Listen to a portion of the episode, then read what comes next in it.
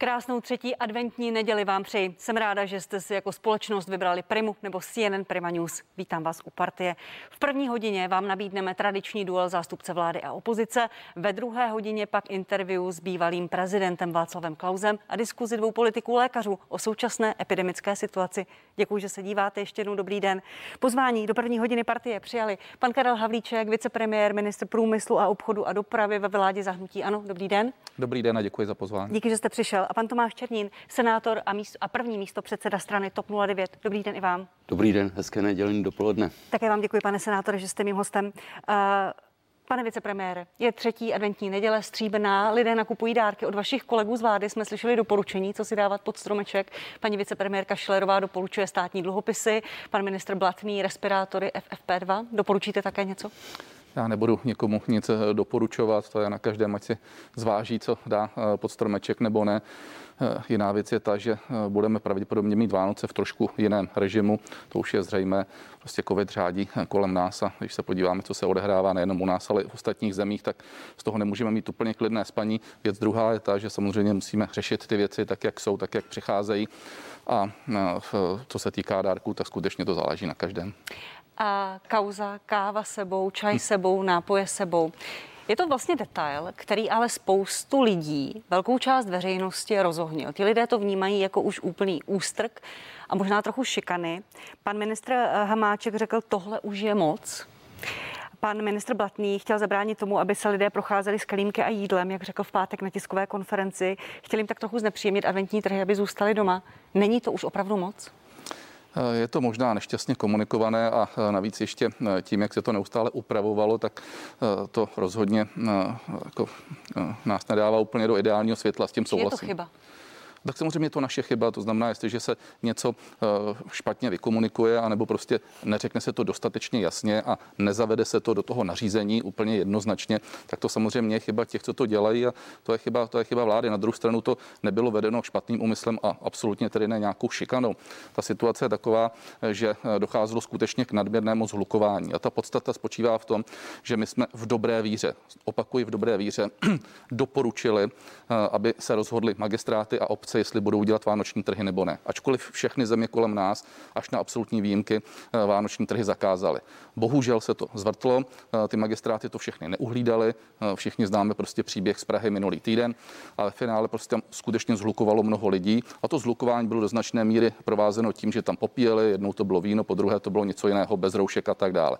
Takže pan ministr ve víře toho, aby se tomuto zamezilo, připravil určité opatření. To opatření samozřejmě nebylo šťastně eh, nastaveno od samého počátku. Vzpomínáte si možná na pivo a petlahve, tak se to opravovalo. Ano, několikrát se to opravovalo ano, a výsledkem ano. je to, že jste řekl vlastně ano, vemte si to sebou, sebou, vypijte si to doma a lidé jsou prostě naštvaní a už to nechápou a možná už odmítají veškerá ta vládní opatření. A tak zase buďme, buďme objektivní v tomhle. Eh, my chceme, aby byla možnost to prodávat a pokud někdo prostě je v práci a chce si dojít pro kávu, eh, má možnost ji koupit v nějakém prostě rychlém eh, občerstvení a tu kávu si odníst do, do práce. Na tom nevidím vůbec nic špatného. Stejně tak, když zastaví u driveu, tak si tu kávu nebo čaj koupí a vypije si to v autě. Stejně tak si to třeba může odnést domů. Ale my nechceme, aby prostě docházelo k té plošné konzumaci, protože tím, že jsou vánoční trhy, tak eh, se samozřejmě to zneužívalo tak, že když to nebylo možné nakoupit si přímo na tom vánočním trhu, otevřely se okolní restaurace a tam se ve velké míře toto prodávalo. Na ti lidé to bohužel nedodržoval. Rozumím. Eh, čili když pan Hamáček říká, zítra to otevřu v pondělí na vládě, budu to chtít změnit, vy to nepodpoříte. Chcete, aby to tam takto zůstalo, aby si lidé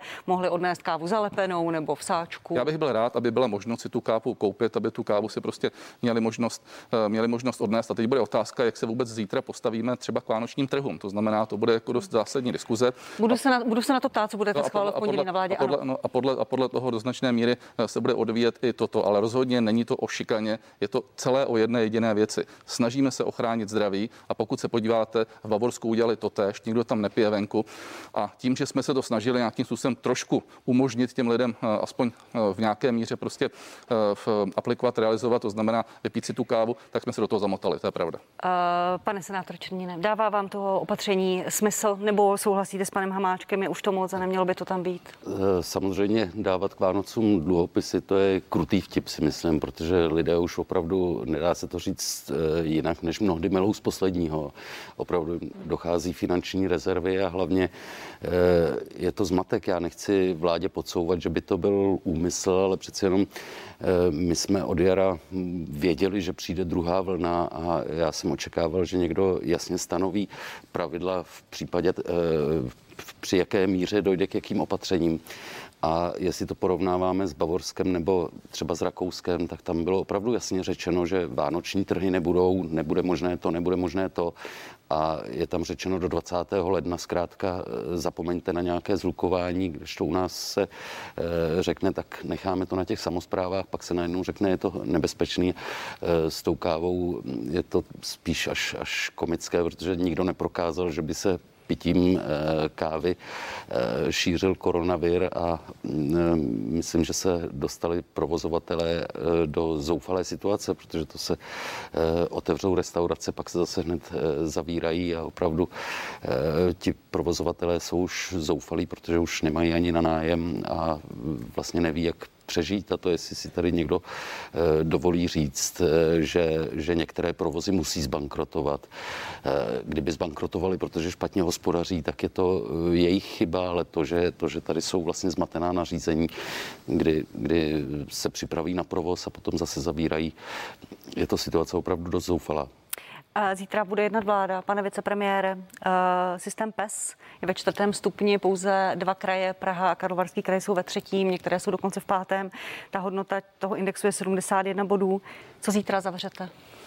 tak eh, systém PES je stále ve třetím stupni, protože o tom, aby se posunul do čtvrtého, to musí rozhodnout vláda. Na, eh, a index ukazuje na čtvrtý stupeň už. Index ano, ale index není jediným faktorem, ale máte pravdu, samozřejmě eh, všechno spěřuje k tomu, že pokud nenastane nic mimořádného, já si to nedovedu bez představit, tak vláda bude muset zítra s největší pravděpodobností přijmout přechod do stupně číslo čtyři v tu chvíli samozřejmě eh, bude diskuze o tom, jakým způsobem definitivně bude eh, režim v čísle 4 vypadat, protože je pravděpodobné a už na tom pracujeme. Promiň, promiňte, režim v čísle 4 je daný tou tabulkou PESTA, už nebude platit? Tabulka PES platí, ale v je pravda, že v tuhle tu chvíli diskutujeme o tom, že se udělají určité výjimky a ty výjimky by mohly být, pokud to vláda schválí, nic není definitivní, v oblasti obchodu a v oblasti služeb. Jinými slovy, eh, že by se už nerozlišovalo, jestli se jedná o obchod se sortimentem A nebo sortimentem B, tak jak to vlastně bylo ještě před 14 dny nebo třemi týdny, ale že by se ten obchod skutečně umožnil realizovat volně, nehledě na to, jestli budu mít uliční obchod nebo obchod třeba v nějakém obchodním centru a eh, s nejvyšší pravděpodobností rovněž služby. Služby, čili abych tomu rozuměla, zůstanou otevřené obchody za nějakých opatření, která platí 15 metrů čtverečních hygienická opatření, služby kade kadeřnictví a tak dále zůstanou otevřené? Chtěli bychom, aby zůstaly, bude to i náš návrh, bude to i můj návrh, eh, tak jak o tom komunikuji průběžně eh, s panem ministrem Blatným, i on se staví za to, že by to mohlo takhle být, ale samozřejmě rozhodne vláda, čili já teď nemůžu definitivně říct, jak to bude. Čili zavřou restaurace a hotely? Je to pravděpodobná varianta, že v určitém časovém odstupu, a to je opět uh, můj ambicí nebo mým cílem, a rovněž se na tom shodujeme s panem ministrem Blatným, je to, že uh, pokud by vláda odsouhlasila uzavření restaurací, hotelů a penzionů, nebylo by to hned, bylo by to uh, řádově za několik dní. Mojí to znamená, kdy příští týden ke konci týdne ve čtvrtek, v sobotu? Já bych chtěl, aby to bylo ke konci týdne. Ano. A teď prosím pěkně, neumím říct definitivně to, jestli to bude v pátek nebo v sobotu. Rozumím. A pane ministře, je to spravedlivé? Je to spravedlivé pro ty restaurace, hotely? Vy musíte zavřít nebo zítra ukážete nějaká data, že se v restauracích šíří covid, že je to prostě příliš rizikové, že oni ty opatření udržovat neumějí? Covid není spravedlivý. A vše... Ale vláda by měla být. Ano, ale eh, vláda se snaží alespoň trochu objektivně eh, posuzovat takzvanou mobilitu lidí. A pokud bychom eh, měli být spravedliví, tak musíme nechat otevřenou úplně všechno, anebo bychom museli nechat zavřenou úplně mhm. všechno. Ani jeden z těch extrémů není možný, to znamená, je to vždycky nějaký kompromis mezi tím, co je. A pochopitelně, a já myslím, že to teď všichni krásně viděli na jedné věci. Pokud se nám dařilo zlepšovat ta čísla, bylo to v důsledku snížení mobility. A tu mobilitu musíme dneska snižovat ve všech možných oblastech A samozřejmě je to o tom, že se diskutuje, jestli se více sníží v oblasti sportu, kultury, restaurací, obchodu a tak dále. To znamená, eh, není to spravedlivé, protože vždycky to dopadne nějaký segment, který musíme utlumit, ale je to jediná cesta, jakým způsobem se z toho dostat ven. A nejenom u nás, to je stejné všude, všude na světě. Takže přímá odpověď na to, jestli to je spravedlivé. Není to spravedlivé. Na druhou stranu restaurace jsou zavřeny v Německu, v Rakousku, v Polsku, na Slovensku, takřka v celé Evropě. Výborně. A současně musíme říct za B, pokud se opětovně zavřou, musí dostat kompenzace. Uh, říkáte, jsou zavřené v Německu, v Rakousku, to ano. V Německu dostávají malé a střední firmy, včetně restaurací, 75% ušlých tržeb za listopad 2019. Co zítra vláda řekne restauracím, když jim řekne, vy musíte zavřít, ostatní ne, co jim za to dáte? Ano, uh, Německo dává 75 v ušlých tržeb. Poslední... Tržeb, ne pouze nákladů, abychom si... Tržeb, tržeb, ano, tak. tržeb, říkám tržeb. V poslední slova pana ministra hospodářství Německa tím musí okamžitě skončit, protože je to devastující pro německou ekonomiku. Ale zatím to dostávají. Ano, zatím to dostávají.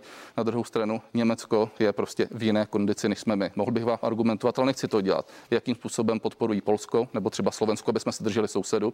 A můžu říct, že jsme někde ve středu. Ano, není to jako v Německu, ale na druhou stranu doposud jsme kompenzovali 100% mest a odvodu, teď beru ty restaurace. Doposud jsme kompenzovali nájemné a my chceme přijít zítra s, pokud samozřejmě dojde k tomu utlumení, tak eh, chceme přijít eh, s dalším kompenzačním balíčkem speciálně, ať už pro hotely nebo pro eh, penziony, případně samozřejmě pro restaurace. Jak, jak to bude vypadat, ten kompenzační balíček, co dostanou restaurace a hotely a jakým způsobem? A možná nebude to zase příliš administrativně složité a restauratéři si stěžují na to, že mají problém s cashflow, musí všechno uhradit, aby tu kompenzaci dostali a peníze jim docházejí. To poslední uzavření restaurací, které bylo, tak rozhodně nebylo pro restaurace likvidační. To jsme detailně probírali ze zástupce restaurací a hotelů a musím říct, že tak, jak jsme nastavili nájemné de facto ve výši 100%, ono to bylo na 1,5 měsíce v 100% nebo 50% na tři měsíce, ale to je stejné, tak vlastně měli plně hrazeno a současně dostali 100% za všechny své zaměstnance, eh, případně eh, odvody. A současně, pokud byl někdo, osoba samostatně výdělečně činná, tak alespoň eh, v menší příspěvek ve výši 500 korun, 500 korun na den. V tuto chvíli my dojednáváme a ještě odpoledne budu jednat s panem předsedou Starkem z Asociace hotelů a restaurací. Máme připraveny různé varianty, různé scénáře, ale v každém případě to nebude pro restaurace za předpokladu, že tedy zavřou v tuto chvíli, eh, troufám si tvrdit, eh, některak negativní. Eh, bude to, myslím si, velmi slušná kompenzace. A pane senátor, omlouvám se, pojďte reagovat. Já jsem nechala pana ministra říct všechno v jednom balíku. To, co zítra vláda plánuje, že přejdeme do systému PES číslo 4, ale s výjimkami, to se vám zamlouvá nebo ne? Tak já bych spíš reagoval hlavně na to, že pan minister rád říká, že COVID není spravedlivý, to, to jistě ne, ale spravedlivá měla být ta opatření a já opravdu do dneška nechápu a nikdo mi nevysvětlil, proč byly otevřená velká obchodní centra a proč ti malí obchodníci museli mít zavřeno. Já se domnívám, že bylo možno na počátku říct, že může být jeden zákazník na 10 metrů čtverečních, tu plochu si eh, každý snadno spočítá a žiju na venkově, vidím v těch venkovských e, městečkách a obcích opravdu už obchodníci nebo živnostníci e, krachují, e, jak se říkal, melou z posledního. Já si myslím, že to, že to, že se otevřela velká obchodní centra, rozhodně nebylo žádným přínosem, zvyšovalo to mobilitu, protože mnoho lidí muselo někam jet, protože si nemohli nakoupit v tom svém obchodě na malém městě. Promiňte, čili to, co schválí zítra vláda, tu výjimku, to se vám zamlouvá? No, já Hlavně nevím, proč se to muselo vyvinout tak, že, že vlastně se řeklo, tak teď se může zase otevřít a pár dnů na to se řekne, eh, budete muset zavřít, protože ono, ono třeba ty hotely, které byly zavřené, tak se připravili na to, že se zprovozní a vytopit hotel určitě není eh, levná záležitost a teď, teď vlastně stejně nebudou moc fungovat. Takže mně, mně se to nelíbí. Já si myslím, že to je pro mnoho, pro mnoho podnikatelů likvidační a, a nakonec základem společnosti. A, zavře, a zavřené restaurace s těmi kompenzacemi, které navrhne vláda?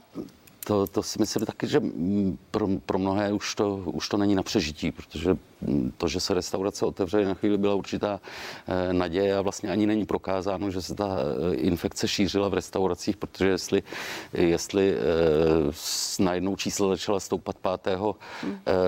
prosince a ta inkubační doba je týden, tak v té době restaurace byly ještě, ještě zavřeny, když se to začalo opět šířit. Promiňte, máte pochopení pro restauratéry, které, kteří rebelují, kteří nechávají restaurace restaurace zavřené po 8, otevřené po 8 hodině, nechávají se zatýkat policií, navš- nechávají se upozorňovat policií. Máte pro ně pochopení? Já mám, já mám rád, když se respektují pravidla, ať je stanoví kdokoliv, ale tohle už je, ta rebelie už je vlastně následkem toho, že oni opravdu neví kudy kam, takže, takže myslím si, že to je takový zoufalý protest a vlastně pochopení i mám. Pane vicepremiére, jsme restauratéři, kteří takto záměrně porušují pravidla, upozorní na tu situaci, říkají zoufalí lidé, dělají zoufalé věci. Nebojíte se občanské neposlušnosti? Ještě větší? Eh, nebojíme se, protože eh, vycházím z toho, že drtivá většina z nich jsou rozumní. My musíme odmítnout rebeli. Jedna věc je ta, že někdo protestuje, to je naprosto v pořádku. Může protestovat různými formami, může demonstrovat, může prostě eh, protestovat prostřednictvím svých profesních svazů, může chodit sem k vám do televize, může na nás nadávat, může dělat cokoliv. Ano, ale nemůže porušovat zákon. To prostě pokud bychom toto měli připustit, tak máme velký problém a všichni. Oni nejenom, že poškuzují sami sebe, svoje okolí, protože není pravda to, a bohužel to musím říct, že v restauracích je to stejné jako v obchodech. Já jsem stál za tím, že se restaurace otevřely. Udělal jsem maximum pro to, aby to bylo spravedlivé, aby se v jeden den otevřel malou obchod i restaurace. Faktem ale je to, a je to prokázáno na americké studii CDC, eh, že skutečně v těch restauracích je to riziko o něco vyšší. Ale to teď neřešme, prostě jsme v nějaké situaci, mimo jiné i proto to ty ostatní evropské země neotevřely. Ale s dovolením ještě budu reagovat jenom na to, eh, co pan senátor říkal. Eh, ano, jdeme nyní do spravedlivějšího režimu, to znamená, že budou všechny obchody otevřené. Já jsem rád, že tomu tak bude.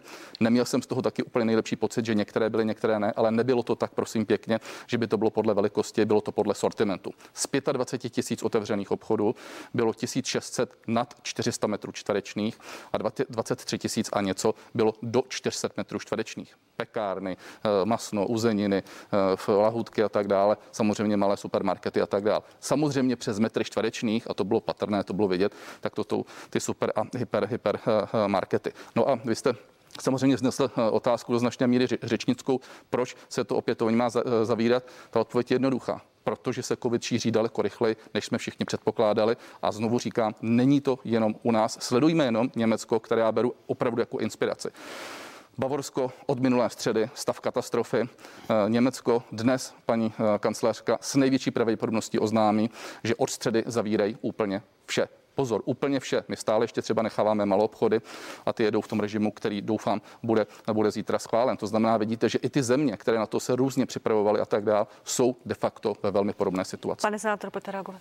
Ale jsou to ještě i další oblasti. Je, je to třeba v oblasti kultury, tak eh, já mám v okrsku eh, tři, tři zámky, které jsou nestátní a dnes ráno mě volal opravdu zoufalý kastelán z Loučeně a říkal, tak my jsme eh, se vícekrát dotazovali, bylo řeč řečeno, můžete dělat eh, výstavu vánočních stromků. Eh, vlastně zaplatili expozici, připravili se, udělali všechno ta hygienická opatření, eh, pracovali, říkal ve dne v noci a teď najednou otevřít nemůžou a právě mi to srovnával s tím Rakouskem, kde říkal, tam bylo jasně řečeno, bude zavřeno minimálně do 20. ledna.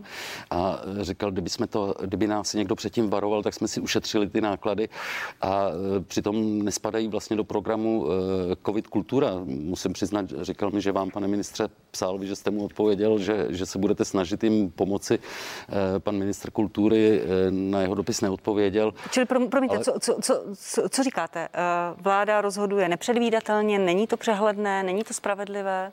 No, kde vidíte tu největší no, chybu? Není to spravedlivé, je v tom zkrátka zmatek a opravdu to v těch lidech zbuzuje zoufalství a v, několik, v některých případech určitě by bylo jasnější říct, dobře, bude, počítejte s tím, že bude zavřeno minimálně do toho 20. ledna. To, to je samozřejmě data. vážná diskuze. Ano, e, pak je varianta říct natvrdo, bude lockdown, bude zavřeno a dejme tomu do 5., 10. a tak dále. To, je, to si nedovolila skoro žádná země. Ano, jde to salamovou metodou, podle toho, jak se ten stav vyvíjí. Ale možná si ještě, pane senátore, vzpomínáte, je to 14 dní, kdy epidemie epidemiologové a myslím si ty, kteří respektujeme vzájemně a jsou to lidé skutečně eh, s vysokým kreditem, nám říkali, že v polovičce prosince to bude 1000 až 1500 a teď pan Primula říkal někde okolo 12. někdo říkal 15. Eh, řádově eh, diskutoval tam o dnech. A my se blížíme k 15. prosinci a my budeme na čísle, a teď já nevím, jo, možná 6, možná 7, 7 tisíc, čili jsme úplně, úplně někde, někde jinde. A je zřejmé, že to nebylo, v tom s vámi asi souhlasím, jenom samozřejmě těmi restauracemi nebo těmi obchody. Teď vlastně dobíhá ta první vlna, což byly školy, ale ty školy samozřejmě byly doprovázeny tím, že lidé začali chodit do práce, začali se potkávat. A zase jsem u jedné věci. Já vím, že se to někdo tomu směje, ale je to, a tady těm epidemiologům musíme dát za pravdu, je to dáno mobilitou. Je to o tom, kolik lidí chodí po ulicích a je v zásadě jedno, jestli jde do toho obchodu A, do obchodu B, jestli jde do školy, jestli jde do práce. Ti lidé se potkávají v metru, v tramvaji, na zastávkách a samozřejmě jakákoliv zvýšená mobilita znamená, že ty čísla půjdou nahoru. Snížená mobilita jdou dolů. A celá ta diskuze je o tom, kde tu mobilitu vlastně zredukujeme. Jestli je horší uh, zredukovat uh, kulturu nebo sport, uh, nebo restaurace, nebo obchody, nebo průmysl, nebo cokoliv jiného. Takže ano, opakuji, není to spravedlivé. Ne, samozřejmě s tím souhlasím, že to spravedlivé není a, a e, těžko odporovat epidemiologům, ale co se třeba těch obchodů týká, tak přeci jenom, e, když vezmu v, e, jako příklad moje nejbližší městečko, městec Králové, kde je knihkupectví zavřenou jak, už jak dlouho a vlastně ti lidé, kteří si chtějí koupit tu knížku, potom jdou někam do Teska nebo konkrétně. Souhlasím, tady s vámi, tady s vámi souhlasím pro knížku, a jsem rád. Pro obálku na napisy, kterou si můžou koupit v papírnictví, kde opravdu může být jeden zákazník. Máte, máte pravdu, proto věřím, že to teď pojede tak, že pojedou všechny. Tak, eh, ten systém PES, Vláda se od něj slibovala a slibovala to i nám, že budeme mít uh, lepší přehled, bude ten systém předvídatelný. Já se dovolím citovat Jana Kulvajta a Jakuba Steinera, kteří uh, se podíleli jako vědci a matematici, ekonomové na tom uh, protiepidemickém systému, na tom uh, výpočtu rizikového skóre. Jakub Steiner říká, vláda při prvním utahování systém psa rozbila, vrátila se na trajektorii horské dráhy. Vláda Lemého chápe, že na nás se valí třetí vlna, vězí však v pasti populismu. Jan Kulvajt ten říká, říká, že je chyba vlády, že ten systém nenastavila tak, aby pro lidi nebylo nevýhodné se nechat testovat, nechat se izolovat, nechat se uvrhovat do karantény a problém je i v menších firmách, které nemají eh, dostatečné kompenzace. Není prostě toto problém, není to chyba vlády, že lidi nepřesvědčila, že není nevýhodné jít do karantény, nechat se otestovat. Pane ministře, já jsem byla v pátek v ústřední vojenské hmm. nemocnici se podívat a ani v tom jednom odběrovém stanu nebyl ani jeden člověk. Ty lidi se testovat nenechávají. Ano, ale tak eh, to není jenom o vládě. Eh, jestli si někdo nechá nebo nechá testovat, je to samozřejmě o tom, že on si zváží, do jaké míry je to pro něj případně, že by prostě třeba byl doma prostě po té výhodné, nevýhodné. Těžko říct, co všechno lidi vede k tomu, jestli se nechávají nebo nenechávají testovat. Nebyla chyba vlády, že jste nesouhlasili se 100% nemocenskou v případě covidu? Eh, já k to budu, jestli, jestli, jestli, jestli mi dovolíte. Já jenom řeknu k tomu, k tomu, k tomu testování, jo. protože uh, kolem toho si myslím, že nejsou úplně všechny správné informace.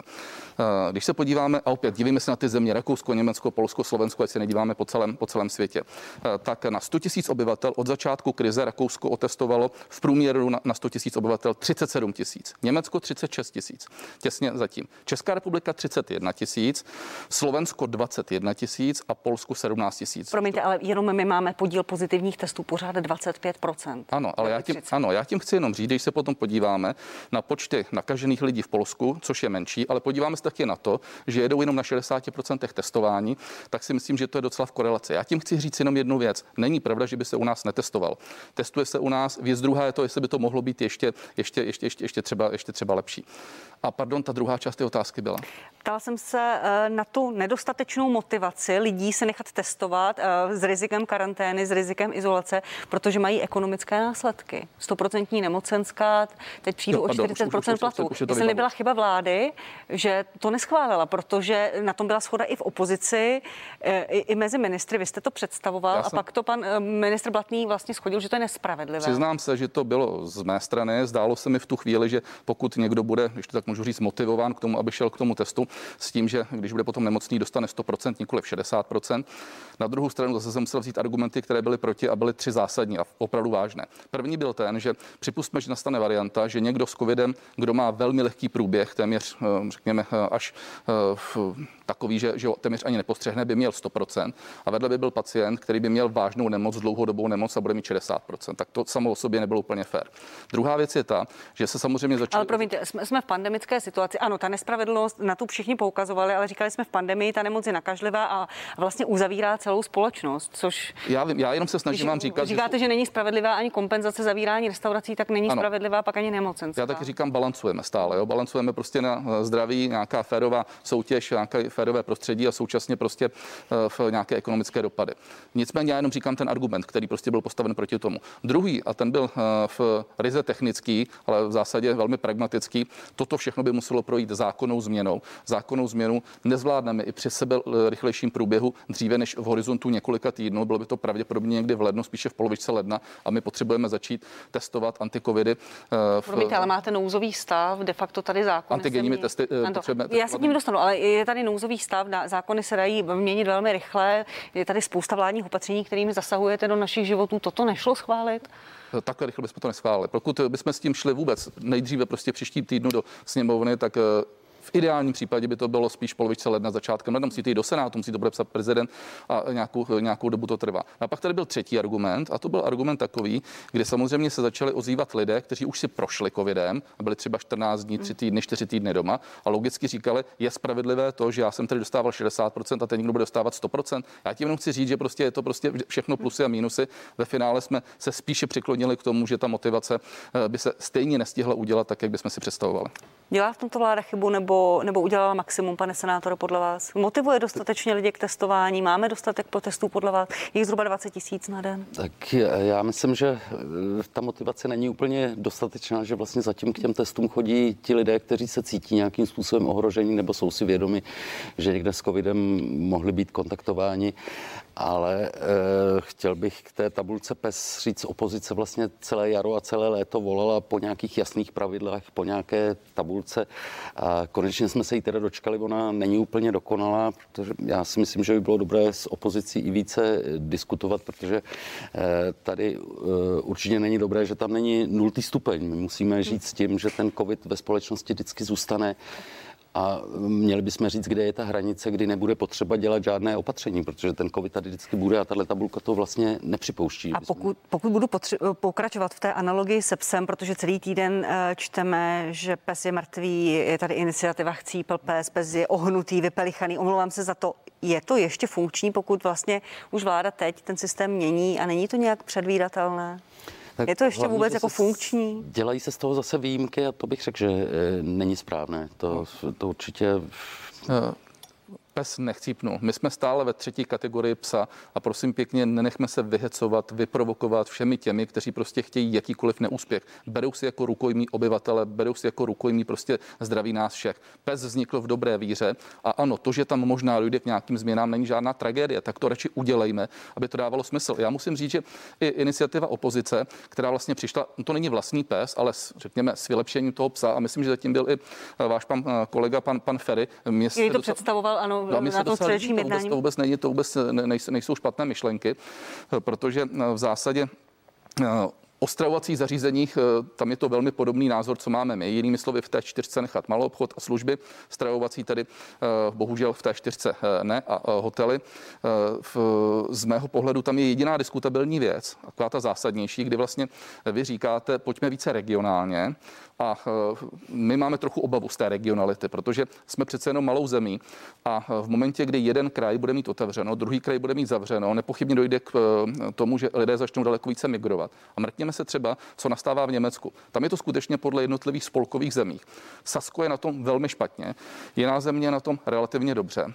A teď Sasko zavírá, ta země uh, bude mít zřejmě otevřené malobchody, druhá, která je na tom dobře, a dochází samozřejmě k obrovským střetům, dokonce takovým, že na parkovištích v té zemi se vytipovávají auta, které mají saskou značku, ale lidé to tam ničí. To znamená, já tím chci říct, že, uh, a to je velké Německo, jestli tohle uděláme v České republice, nejsem si úplně jistý tím, že uh, prostě to bude krok správným směrem. Ale jinak si myslím, že ty myšlenky, které tam přišly od vás, vůbec nejsou špatné. Jaké bude zapojení, pane senátore Černíne, opozice do dalšího řešení krize? Já si znovu znovu ještě vypůjčím s dovolením slova Jakuba Steinera, který eh, vlastně v tom svém posledním facebookovém příspěvku naznačuje, že ukončil dialog eh, s vládou, ale říká, že poslední rada je zapojit do rozhodování opozice, že pokud, opozici, pokud by za covid neslo odpovědnost celé politické spektrum, podařilo by se podle něj vybřednout z populismu. Eh, jakým způsobem bude opozice navrhovat další kroky? Koho zapojíte vy jako TOP 09 do krizového štábu? Eh, tak samozřejmě já si myslím, že v krizové situaci je potřeba zapojit úplně všechny a nedělat z toho politický, eh, politický boj. A tady je potřeba... Máte pocit, že vám to vláda dovoluje? Tak zatím, zatím jsme moc eh, ke slovu nebyli připuštěni. Já děkuji panu ministrovi, že tady zdůraznil to, co udělal Dominik Ferry. Je to velice záslužná práce a upozornil na ty eh, mezery, které tam jsou, ale eh, mám pocit, že v této situaci bylo potřeba zapojit opravdu všechny, všechny zejména odborníky bez ohledu na jejich politickou příslušnost. A pan premiér se celé to jaro i léto choval jinak, že dával to za svoji zásluhu, že zachránil nás před covidem byli jsme best in covid a najednou jsme se stali best in covid v tom eh, opačném slova smyslu a eh, bylo to určitým způsobem využito pro vlastní politické body. Určitě nechám vás reagovat, ale do krizového štábu na jaře to byl pan docent eh, Šmucler, šéf stomatologické komory. Koho tam vyšlete tentokrát? To bylo spíš, to bylo spíš takové symbolické, že jedno místo v krizovém štábu. A pošlete tam tentokrát někoho, protože ODS už řekla, že tam nikoho posílat nebude, ať si to vláda řeší sama? Uh, tak TOP 09 společně s ODS a s KDU ČSL vytvořila ten anti-covid tým a právě první nabídkou už je ta vlastní tabulka, eh, která je podrobnější a je jasnější. A mm, bych rád zdůraznil, že bych přivítal, kdyby byla jasná pravidla všude a ne, aby eh, byl určitý počet lidí eh, na eh, výměru v obchodech, jiný počet lidí já nevím, v koncertních sílích, síních, další počet v, v kostelích. Takže určitě my šáhneme po každé příležitosti, kterou nám vláda umožní, aby jsme se zapojili. Pane vicepremiér, Já se musím velmi ohradit proti tomu, co říkal pan Steiner, že jsme na nějaké vlně populismu ve smyslu toho rozvolňování. Já jsem seděl v té rozvolňovací komisi. Promiňte, já, vám, já ještě doplním pana, eh, pana Kulvajta, který říká, že vy často působíte jako hlavní epidemiolog, že říkáte, že něco slíbíte, typu otevřeme obchody, pak je silný politický tlak a rozhodujete vlastně vy tímto. Tím oni ne, tak... vysvětlují tu míru populismu a ohýbání těch pravidel. Já, já, k tomu, já k tomu něco řeknu. Samozřejmě vždycky musí rozhodnout vláda, ale já jsem eh, byl na tom rozvolňovacím týmu a je pravda, že pan Kulvajt, já ho samozřejmě respektuji jako významnou osobnost, tlačil hodně na pilu ve smyslu tvrdé restrikce. To znamená, on nám ukazoval Velkou Británii a tak dále. A v zásadě byl, řekněme, ten ortodoxnější z těch, eh, kteří eh, by chtěli jakékoliv eh, prostě větší prostě benefity třeba pro ty obchody a tak dále. Pak tam byla skupina, která byla zase relativně vstřícnější, ale v každém případě já jsem říkal, když jsem tam byl a měl jsem s nimi tvrdý střed v tom, že je třeba už do kategorie číslo čtyři dát všechny malou obchody. To znamená dát tam i ty malé obchody. Kategoricky mě řekli mobilita lidí a tak dále. A samozřejmě mají právo veta, já jsem to nakonec musel respektovat, bylo to.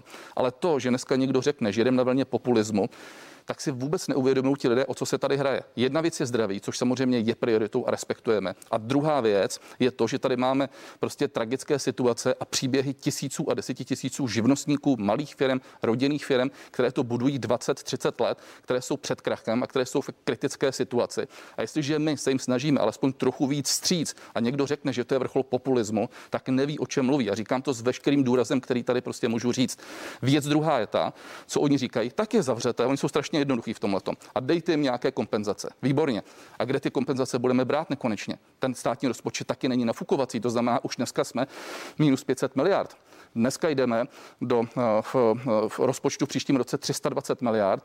Německo, které má zadluženost dvojnásobně větší, jak máme my, jde dokonce 4200 miliard. Ale znamená... zároveň, promiňte, ale zároveň dodejte i to B, pane ministře, že vláda eh, ve spolupráci s ODS schválila snížení daní, často pro lidi s vysokými příjmy, kteří to teď v této krizi nepotřebují. Pro všechny lidi, ale samozřejmě s vyšším příjmem, se středním příjmem i nižším příjmem. Ale co jsme vlastně udělali? Udělali jsme to, že jsme pustili do ekonomiky řádově 70 až 90 miliard korun a ty peníze budou utraceny ve službách, budou utraceny v obchodech, budou utraceny v malobchodě, velkoobchodě, v rekreacích a tak dále. A ve finále je to možná lepší pobídka, než někomu dávat trvalé dotace. To znamená, stimulujeme poptávku a to si myslím, že je daleko lepší, než, než, než někoho dotovat. Navíc jsme nehodili přes palubu živnostníky. Já si nedovedu představit, že bychom v tuto chvíli měli přijít a říct živnostníkům, milí živnostníci, po té, co jste si museli prožít, vám zvedáme daně o 4%. Pane senátor, pojďte reagovat ještě na to, no, pak bych se dostala ještě ráda eh, k jednotlivostem, jako jsou školy a horská střediska. Pan ministr říká, že jiné kompenzace už vláda nemá. Do toho eh, prošel daňový balíček eh, v Senátu přes váš odpor. Tak já samozřejmě eh, s daňovým balíčkem byl jsem zděšen, když rozhodl, že tady naroste další sekira státní rozpočtu 130 miliard. A myslím si, že opravdu o tak důležitých věcech by neměli poslanci rozhodovat někde nad ránem po tom, co tam seděli už celý den. Jste spokojený s tím, co vyšlo se A byl jsem z toho opravdu dost nešťastný, že jsme se museli rozhodovat v Senátu vlastně pro menší zlo. A jsem samozřejmě zklamaný z toho, že, že se nepodařilo prosadit můj pozměňovací návrh, aby byla zachována rozpočtová odpovědnost.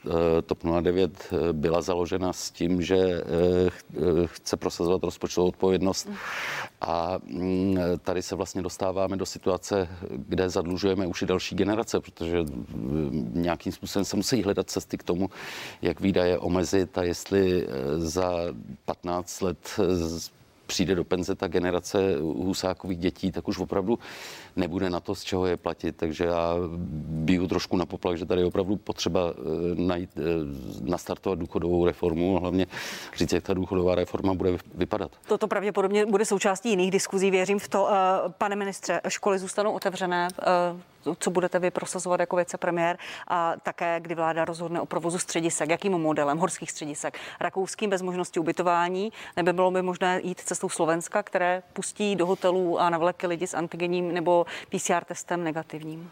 Bude opět diskuze eh, zítra. V zásadě musím říct, že ten eh, slibovaný manuál, jak bychom se měli chovat na těch vlecích, to znamená ta infrastruktura s tím spojená, fronty a tak dále, lanovky, Eh, půjčovny a tedy, nebo nějaké školky lyžařské. Máme připraveno všechno. Inspirovali jsme se hodně, hodně Rakouskem. Celá ta diskuze dneska je o tom, eh, do jaké míry se eh, umožní, pokud se tedy umožní ty skerály, a já jsem pro, aby se umožnili. Myslím si, že není nic špatného na tom, když se lidé, lidé pojedou zaližovat, pokud budou dodržovat nějaká základní hygienická pravidla, tak prostě jsou venku na vzduchu a tak dále. To v úvozovkách nebezpečí, které tam hrozí, a ono to je možná bez úvozvozek, je v tom, aby se lidé nezlukovali prostě v restauracích, aby se nezlukovali zlukovali prostě na, společných nebo celospolečenských aktivitách s tím spojených. A pokud se e, zítra na vládě odsouhlasí to, že nebudou otevřeny penziony, hotely a restaurace, tak tím pádem je v podstatě dána ta situace. To znamená, pak, pak když by to schválilo, by to byl skutečně ten rakouský model, kdyby lidé ráno jeli, zaležovali by se, večer by se vraceli, pokud samozřejmě nemají v těch e, středicích, letovicích třeba svoje byty. A školy zůstanou otevřené? Tak školy sami... postupně směřujeme opravdu k uzavírání škol. Tak školy sami o sobě vlastně už jedou eh, jenom příští týden a pak pokud se nepletu eh, dva dny a opět bude zítra diskuze o tom, jestli ty dva dny ano nebo ne. Eh, tohle to je skutečně parketa pana ministra Plagy, já mu do toho nechci zasahovat. Rozumím.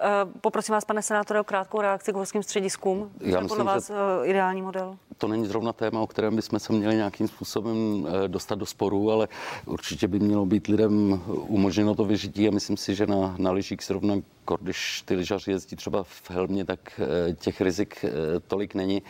Ale samozřejmě jsou tady některé sporné otázky, protože třeba to, že se nemohou ubytovat, tak zase zvyšuje tu mobilitu.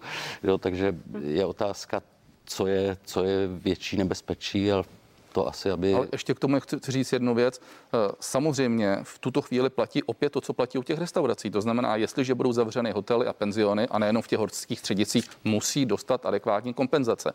A tady my už na tom intenzivně pracujeme celý víkend s paní ministriní Dostálovou, s panem šéfem asociace hotelů a restaurací Starkem. Budu ještě o tom jednat s paní ministriní Šilerovou, samozřejmě s panem premiérem Babišem, ale rádi bychom za předpokladu, že dojde k tomu omezení, vykompenzovali podobným systémem, jako bylo na jaře, to znamená systém ala COVID ubytování, to znamená, že by ubytovací zařízení, ať už je to malé nebo velké, dostávaly přesně na den konkrétní částku, díky které by se mohly nadechnout a přežít chtěli by. Samozřejmě důležité je, aby ta zařízení se nedostala do situace, kdy opravdu začnou ty prostory vytápět, kdy začnou nakupovat eh, zásoby potravin a, a teprve pak zjistí, že otevřít ne, nemůžou. To je opravdu eh, ruinující. Pojďme k antigennímu testování a i k vakcinaci. Jak chcete ty lidi přesvědčit? Existuje výzkum, kde v podstatě to množství lidí, kteří se chtějí nechat otestovat eh, eh, dobrovolně antigenními testy a eh, naočkovat, je, je, je podobný. Je to průzkum agentury STEM, zhruba třetina lidí s tím souhlasí, druhá třetina ne.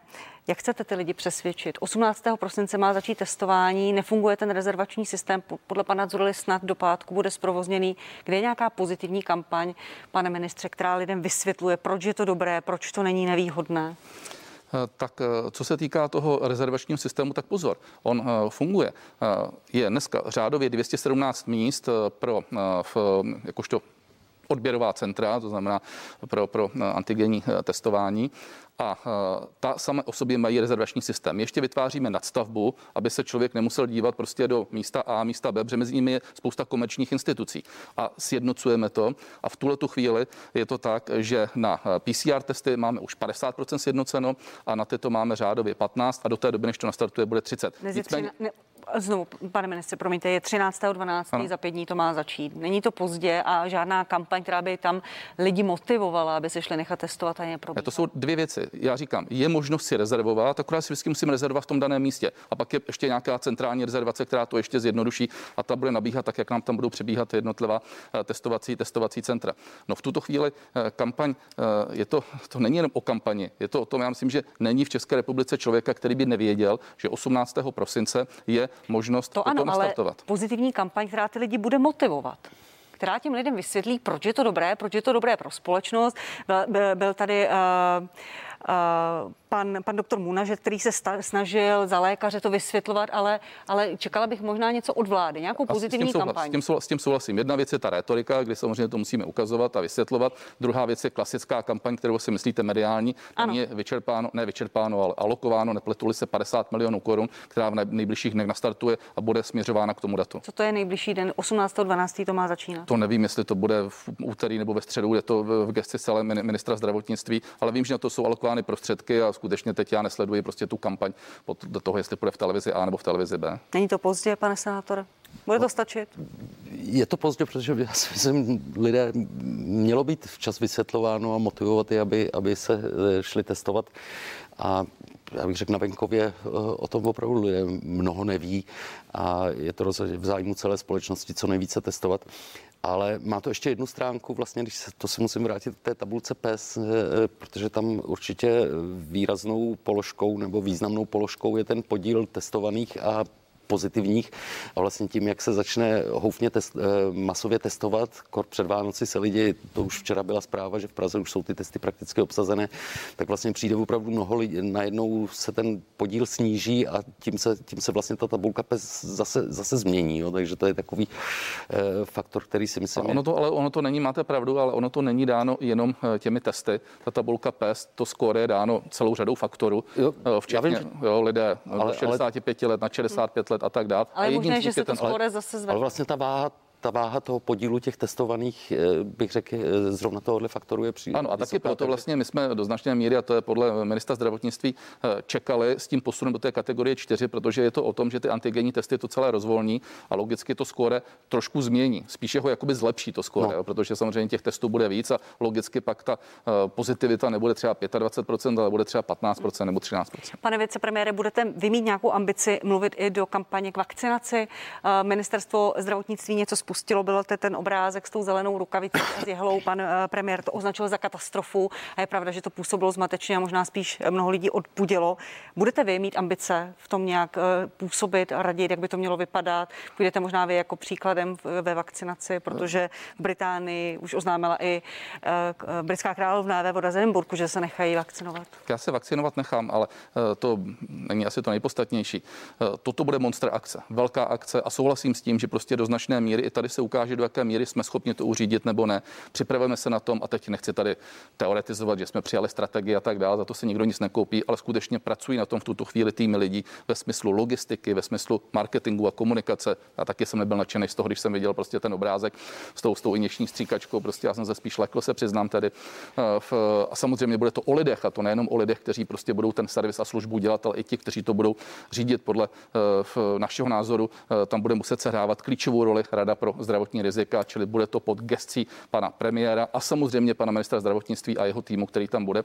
Ale protože tam bude armáda, bude tam vnitro, eh, budou tam prostě eh, ostatní složky, eh, samozřejmě ministerstvo zdravotnictví, tak jsem toho názoru a shodujeme se na tom, že pan premiér tam bude mít skutečně to klíčové slovo ve smyslu tvrdého dohledu na tom, aby se to časově zvládlo, protože hrajeme o množství samozřejmě těch vakcín, o priority, to jsou ty skupiny nejdříve starší lidé, poté zdravotníci, první linie, sociální služby, pak kritická infrastruktura a o čas. To znamená, aby jsme to zvládli v tom čase všechno zvládli. Kdy, kdy je ta zásadní otázka, pane ministře? Kdy začne kampaň, kdy začne uh, ta vysvětlování, kdy to bude připravené? Protože, jak říkáte, hrajeme o čas a některé země typu Německo jsou daleko před námi.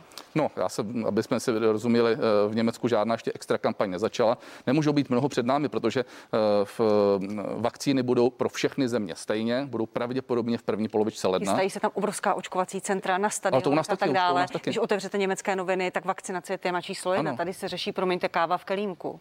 No ale promiňte, to řešíte vy. No, to, neří, to řešíme my, protože to řeší občané a protože takové věci vycházejí z vlády a řekl jste tak, také, že z toho nejste nadšený. Tak, to má, jsem dala jenom jako ano. Ne, máte ale... pravdu a já tím jenom chci říct a řekla jste to naprosto správně, že prostě toto je dneska priorita číslo jedna. Bohužel dneska, když si otevřeme jakékoliv médium, tak tam právě vidíme kelímky. Ale tím to neomlouvám. Samozřejmě, že to byla chyba prostě, nebo hmm. že se to mohlo zkomunikovat lépe, ale uh, není pravda, že se na tom nepřipravujeme. Pokud uh, jste viděli uh, strategii očkování ve smyslu rozdělení do skupin, ve smyslu počtu vakcín jsou objednány, ve smyslu počtu obyvatel, ve smyslu toho, co se udělá v jednotlivých měsících, ve smyslu toho, kde se to bude, kde se to bude dělat a máme to v nemocnicích, máme to v očkovacích centrech, máme to, jenom se dívám tady do podkladu, v ordinacích praktických lékařů, máme to v ordinacích pro ambulantní poskytovatele a samozřejmě v mobilních očkovacích centrech, takže ta, Omlouvám ten se, ne, se připravuje. Nechám reagovat pana senátora, poprosím už v tři, čtyři věty. Věříte, že to vláda zvládne, že se jí podaří přesvědčit podstatnou část obyvatel? Pokud platí to, co pan minister říká, tak by mě to uklidnilo, ale myslím si, že ta kampaň se měla rozjet daleko dřív a bohužel druhá strana byla eh, rychlejší. Já jsem až zděšen, jak mám třeba zahlcen e-mail těmi odpůrci vakcinace a obávám se, že to mají minimálně všichni zákonodárci. Máme to všichni, Pana ministra. Eh, nevýjímaje. Eh, já si myslím, že už dávno mělo být jasně řečeno, jak to bude fungovat, protože lidi to neví jo? a víme, že ta logistika je velice náročná. Jsou tam podmínky, myslím, že 70 stupňů, při 70 stupních minus musí být ta vakcína skladována. Jak který? Jsou... Někteří jsou minus 70, ale někteří jsou i při normálních teplotách. Omlouvám se, omlouvám se v diskuzi, budeme pokračovat ve druhé části eh, partie na CNN Prima News. Mými hosty byli pan vicepremiér Karel Havlíček, děkuji, že jste přišel. Děkuji za pozvání a děkuji za diskuzi. A pan senátor Tomáš Černín, i vám děkuji. Děkuji a hezkou adventní neděli. Eh, k tomu se připojím a připojím se i k pozvání na CNN Prima News. Pokračuje partie. Mým hostem bude bývalý prezident Václav Klaus a dva politici lékaři. Budeme pokračovat v diskuzi nejen o, o vakcinaci, ale i antigenním testování. Za chvíli se uvidíme na shledanou.